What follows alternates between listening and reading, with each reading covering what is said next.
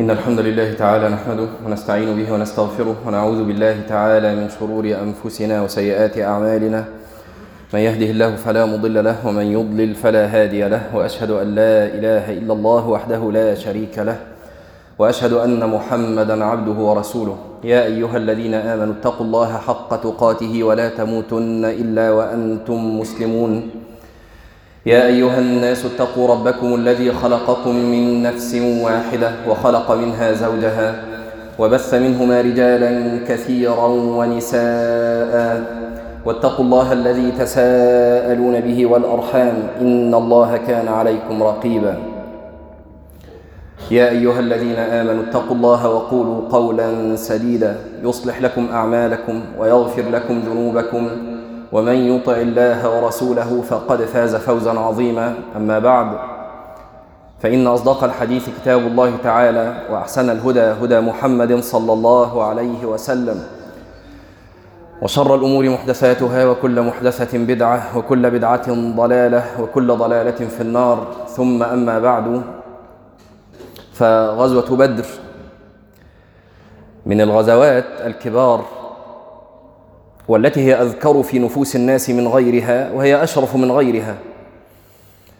ويكفيها شرفا أن النبي صلى الله عليه وسلم قال في من حضرها لعل الله اطلع على أهل بدر فقال اعملوا ما شئتم فقد غفرت لكم. فقال أهل العلم ذنوب البدري البدري يعني من شهد بدرا إما أن ذنوب البدري تقع مغفورة بإذن الله لا تكتب ابتداء أو أن البدرية إذا أذنب ذنبا فإن الله عز وجل يوفقه ولا بد للتوبة ثم يتوب عليه. وهو معنى قول النبي صلى الله عليه وسلم اطلع الله على أهل بدر فقال اعملوا ما شئتم فقد غفرت لكم. ذلك أن غزوة بدر لها قصة. فالصحابة الذين شهدوا بدرا لم يخرجوا للقتال أصلا ولم يأخذوا أهبتهم ولم يحملوا كامل أسلحتهم وإنما سمعوا بعير خرجت لقريش فخرجوا يريدون إحراز العير. قافلة خرجت بقيادة أبي سفيان وكان وقتها كافرة. فعلم المسلمون بخروج هذه القافلة وهذا بعض ما سلبوه في مكة فأرادوا أن يأخذوا بعض حقهم فخرجوا لإحراز العير. ولذلك لم يعزم النبي صلى الله عليه وسلم على أحد في الخروج فمن كان ظهره حاضرا ركب وخرج. فخرج المسلمون فيما يزيد على الثلاثمائة رجل تقريبا. وكان الله عز وجل وعدهم إحدى الطائفتين إما أن ينالوا العير وإما أن يكون النفير الحرب والقتال.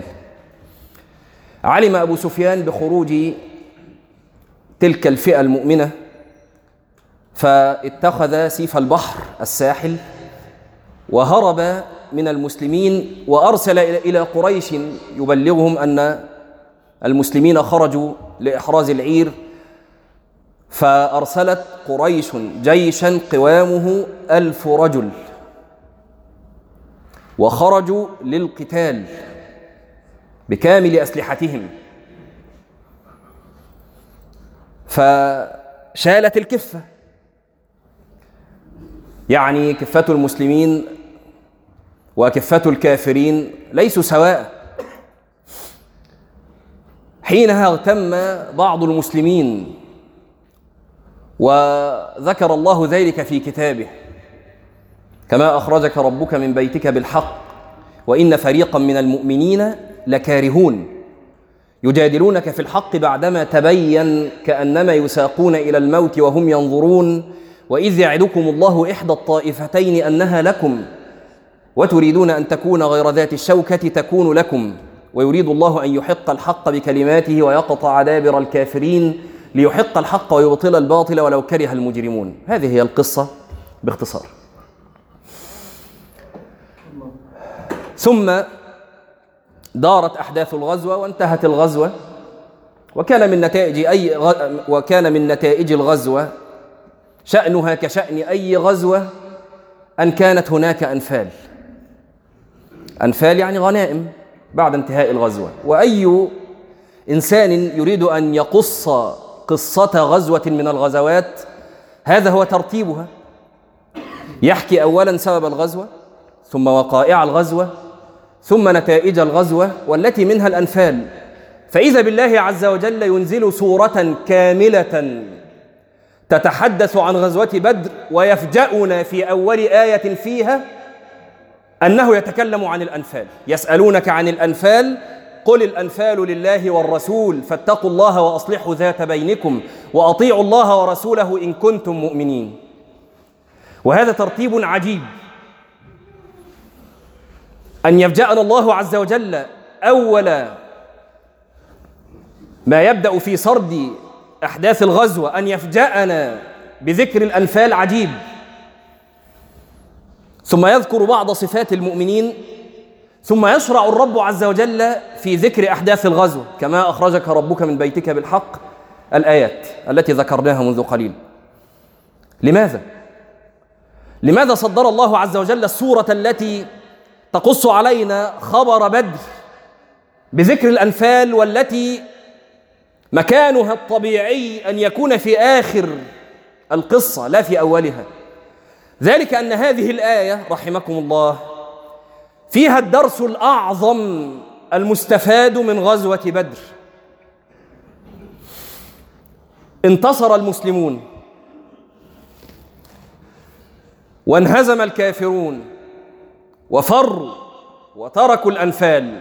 فانقسم المسلمون فرقا ثلاثة.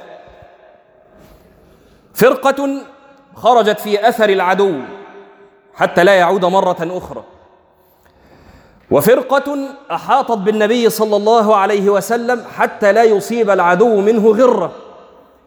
وفرقة ذهبت للنفل فجمعت وحازت هذا النفل فلما فاءت كل فرقة رجعوا قالت الفرقة التي جمعت الأنفال نحن أولى بالأنفال منكم نحن جمعناها. فقالت الفرقة الثانية والله ما أنتم بأحق بها منا. نحن خرجنا في طلب العدو. وقالت الفرق الفرقة الثالثة والله ما أنتم بأحق بها منا. نحن أحطنا بالنبي صلى الله عليه وسلم لا يصيب العدو منه غرة. فنزع الله الأنفال من أيدي المؤمنين. يسألونك عن الأنفال قل الأنفال لله والرسول. يتصرفا في الأنفال كيف شاء. أما أنتم فاتقوا الله وأصلحوا ذات بينكم وأطيعوا الله ورسوله إن كنتم مؤمنين. فأعظم درس استفاده الصحابة من غزوة بدر إصلاح ذات البين. ولذلك ألح الله عز وجل على هذا الدرس فتمر أحداث الغزوة ويأتي الله عز وجل آمرا المؤمنين مرة أخرى وأطيعوا الله ورسوله ولا تنازعوا. فتفشلوا وتذهب ريحكم واصبروا. إن الله مع الصابرين.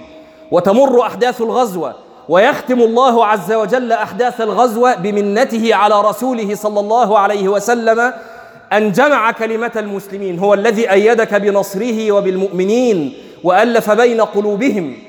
لو أنفقت ما في الأرض جميعا ما ألفت بين قلوبهم ولكن الله ألف بينهم. وكل هذه الآيات في سورة الأنفال.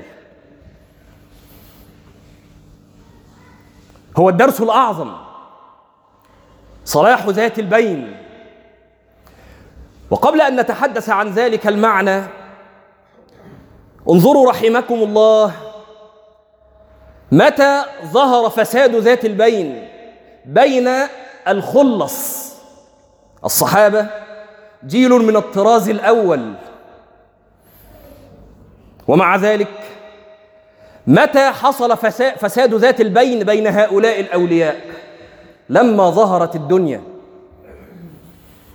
كانوا على قلب رجل واحد حين اشتد البلاء.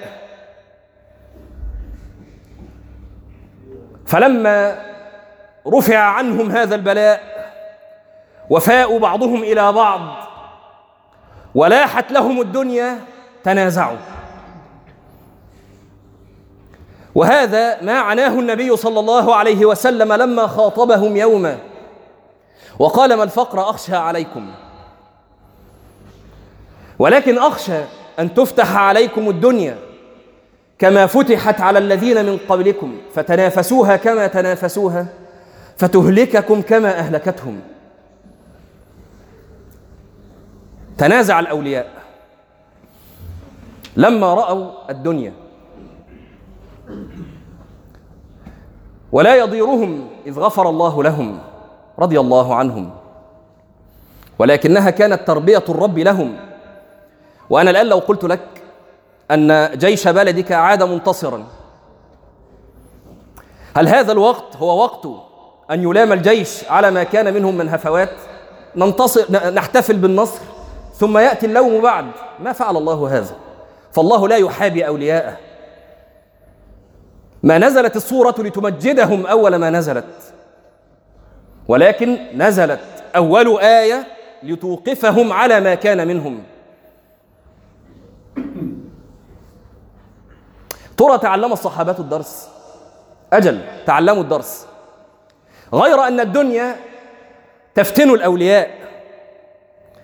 مرت غزوة بدر وجاءت غزوة أحد وانتصر المسلمون.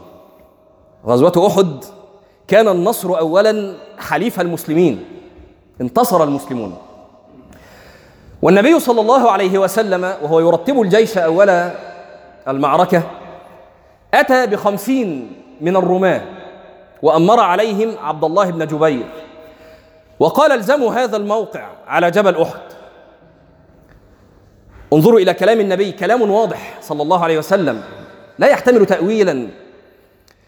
قال ولو رأيتمونا نغنم فلا تشركونا ولو رأيتمونا نقتل فلا تدفعوا عنا. الزموا أماكنكم. كلام واضح. وانتصر المسلمون وفر الكافرون. وبدأ المسلمون في إحراز الغنائم. ومن ينظر؟ الرماة. ولم يأتي أمر النبي بعد صلى الله عليه وسلم بترك موقعهم. فتنازعوا مرة ثانية فيما بينهم. اختلفوا. قالوا انتهت المعركة. وفر الناس. فذكرهم عبد الله بن جبير بكلام رسول الله صلى الله عليه وسلم فخالفه الأكثر نزل أربعون من الرماة ولم يبق إلا هو في تسعة من أصحابه. رأى خالد بن الوليد وكان كافرا حينها هذا المنظر. فانقلب بجيش الكافرين وقتل العشرة.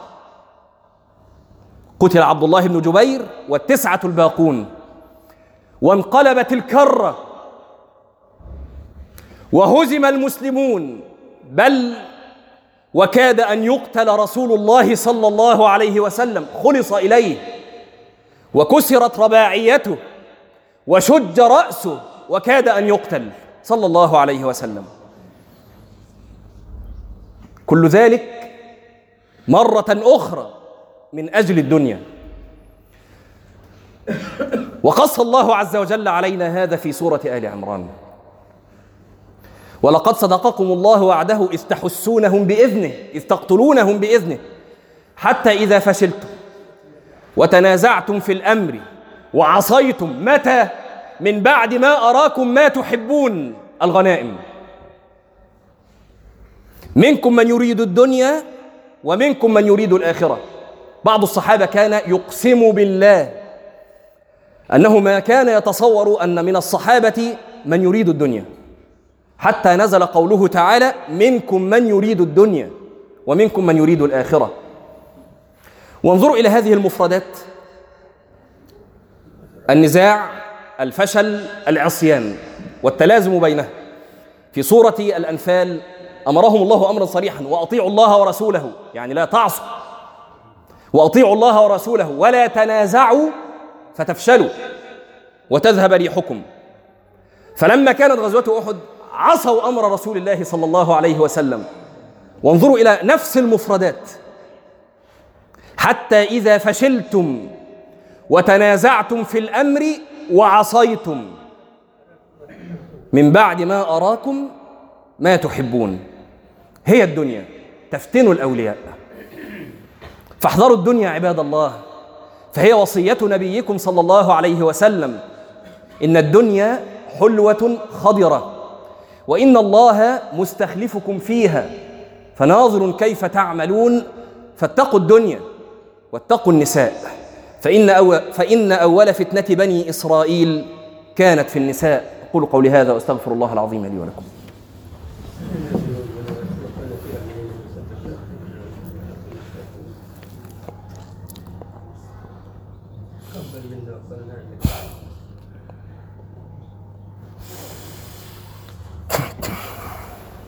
الحمد لله رب العالمين له الحمد الحسن والثناء الجميل وأشهد أن لا إله إلا الله وحده لا شريك له يقول الحق وهو يهدي السبيل۔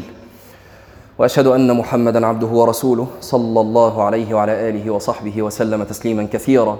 أما بعد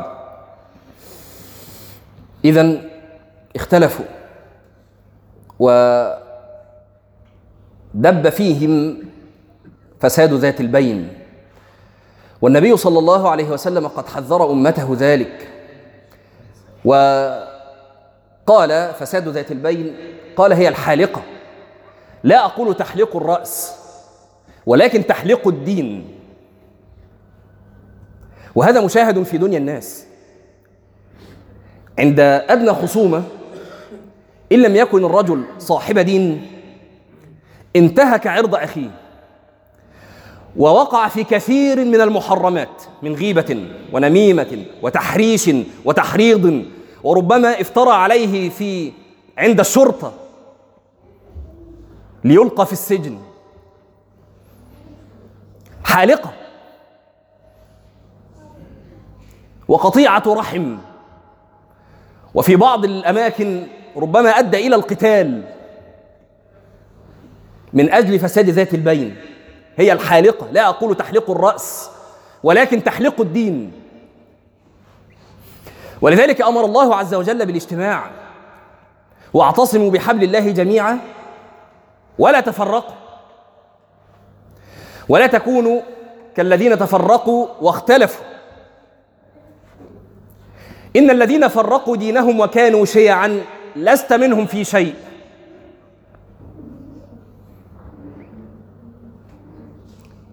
فنهى الله عز وجل عن الفرقة وأمر بالاجتماع. وانظروا إلى شؤم التفرق وشؤم النزاع. كانت الأنفال أولا للصحابة. الأنفال عباد الله لم تبح لأمة غير المسلمين. كان فيما مضى يعني اليهود والنصارى وغيرهم إذا غزا النبي منهم بجيشه علامة قبول الغزو أن تجمع الغنائم كلها فتنزل نار من السماء فتحرقها. إذا نزلت هذه النار يعني أن الغزو قد قبل. قال صلى الله عليه وسلم فلما رأى الله ضعفنا وحالنا أباحها لنا. فأبيحت الأنفال للمسلمين. وكان الأمر ابتداء عفوا. لا أمر فيه ولا نهي. يعني الأنفال كانت للمسلمين. افعلوا فيها ما شئتم. فلما كان الأمر على هذه الصفة تنازعوا. فكان من شؤم النزاع أن رفعت من أيديهم. يسألونك على الأنفال هم أتوا إلى النبي يسألونه من فينا أحق بالأنفال؟ بعد هذا النزاع فنزل قول الله عز وجل يسألونك عن الأنفال قل الأنفال لله والرسول. أما أنتم فاتقوا الله وأصلحوا ذات بينكم. لا شأن لكم بالأنفال. الرسول صلى الله عليه وسلم يقسمها كيف شاء. وهذا من شؤم النزاع. وانظروا إلى موقف آخر غريب. في رمضان خرج النبي صلى الله عليه وسلم على الصحابة من بيته ليعلم ليعلمهم ليلة القدر. وهذا الموقف عجيب يعني لو تأملته عجيب. رجل وهو النبي صلى الله عليه وسلم باب بيته في المسجد. يعني يفتح الباب يخرج إلى المسجد إلى الصحابة. أعلمه الله أن ليلة القدر هذه السنة ليلة كذا. فخرج من بيته فتح باب بيته ليخرج ليعلمهم. والليلة في ذهنه حاضرة. فتلاحى رجلان. تشاجر رجل لا أقول فئتان من المسلمين رجلان. تلاحى رجلان. فرفع علمها عن النبي صلى الله عليه وسلم. وهذا أمر عجيب يعني رجل الفرق بين أنه يتذكر ليلة رقم رقم 27 خمسة رقم. الفرق بين أنه يتذكر رقم وينسى الرقم عتبة الباب. ذلك بشؤم النزاع. قال خرجت لأعلمكم ليلة القدر فتلاحى فلان وفلان فرفعت. فرفع علم ليلة القدر هذه السنة عن الصحابة بشؤم رجلين. حتى لا يقول أحد يعني وأنا شجاري مع أخي ولا مع أبي ولا مع صديقي ولا مع كذا ماذا يفعل في الأمة؟ أنت لا تدري. جيش كاد جيش هزم. وهذا الجيش قائده أفضل الخلق على ربهم صلى الله عليه وسلم. وفيه أبو بكر وعمر وعثمان وعلي وعد من شئت من الصحابة. جيش كهذا يهزم. طيب بأي شيء هزم؟ بمعصية أربعين رجل خالفوا أمرا واحدا من أوامر النبي صلى الله عليه وسلم. ولما خالفوه خالفوه بتأويل. يعني ما قالوا نعم نعرف أن النبي صلى الله عليه وسلم يقول كذا ولن نفعل. ما فعلوا ذلك وحاشاهم أن يفعلوا ذلك. أول الأمر قالوا انتهت المعركة خلاص. فلا حاجة في بقائنا هنا. الآن نحن نخالف الله ورسوله صلى الله عليه وسلم ونجاهر بذلك وبعضنا لا يعبأ بهذا. يقول له قال الله قال رسوله نعم أعرف. ثم نسأل من أين نؤتى من قبل أنفسنا. قل هو من عند أنفسكم. والله عز وجل متى أنزل هذه الآية؟ أنزلها في غزوة أحد. قتل المسلمون في بدر سبعين من المشركين وأسروا سبعين في بدر. فلما كانت أحد وانقلبت الكرة على المسلمين قتل المشركون من المسلمين سبعين. نفس الرقم. فأنزل فتعجب الصحابة يعني كيف يفعل بنا هذا؟ فأنزل الله عز وجل أولما أصابتكم مصيبة قد أصبتم مثليها يعني هم قتلوا سبعين أنتم قتلتم سبعين وأسرتم سبعين. أولما أصابتكم مصيبة قد أصبتم مثليها قلتم أن هذا قل هو من عند أنفسكم. فالدرس الذي نخرج به كي لا أطيل عليكم. أن تكون أنت البادئ بالسلام. خصوصا مع الرحم. أخ يقطع أخاه. وابن يقطع أباه. ورجل يقطع عمه وخاله وخالته وعمته. أي أمة هذه؟ وأي نصر يتأتى لهذه الأمة؟ بل دعك من الأمة.